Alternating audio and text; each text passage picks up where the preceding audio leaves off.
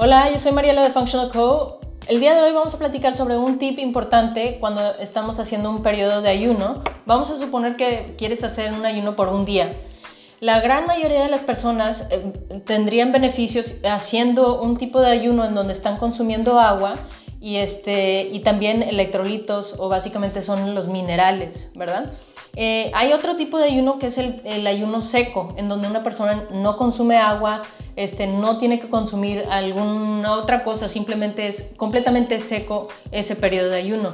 Pero ese no es el tipo de ayuno sobre el cual estoy hablando, porque para la gran mayoría de, para la gran mayoría de las personas les beneficia más empezar con un ayuno en donde están consumiendo agua y también minerales, ¿verdad? O electrolitos.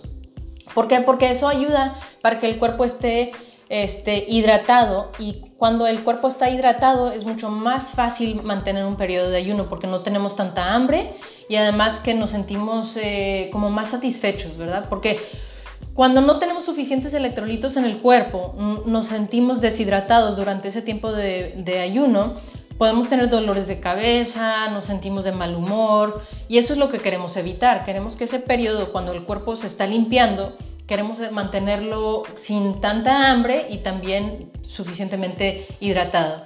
Ahora, para algunas personas es posible que no necesiten muchos electrolitos o muchos minerales porque el cuerpo ya tiene suficientes, pero eso es una cantidad tan pequeña. Para una gente, la mayoría de la gente normalmente estamos deficientes de los minerales. Entonces, ¿cómo los obtenemos? Eh, a través de un suplemento lo podrías obtener también el caldo de hueso, si lo consumes antes del ayuno, también podría tener más minerales el cuerpo. Y adicionalmente a eso, también puedes obtener, por ejemplo, una cucharadita o dos cucharaditas en ese día de ayuno eh, de sal de mar o de Himalaya o sal, en inglés se llama sal ah, Celtic salt. No sé si se dice céltica o céltica. Eh, Celtic salt, ¿verdad? Pero este tipo de sal tiene muchos minerales y el cuerpo absorbe esa sal este, y usa los minerales y ah, hidrata el cuerpo. Pero no estoy hablando de la sal de mesa. Ese tipo de sal, la sal de mesa, es puro sodio, pero también tiene aluminio, plásticos, no hidrata el cuerpo y no tiene todos los otros minerales que requiere el cuerpo. Estamos hablando sal de Himalaya, sal de mar y este otro tipo de sal que se llama Celtic salt, ¿verdad?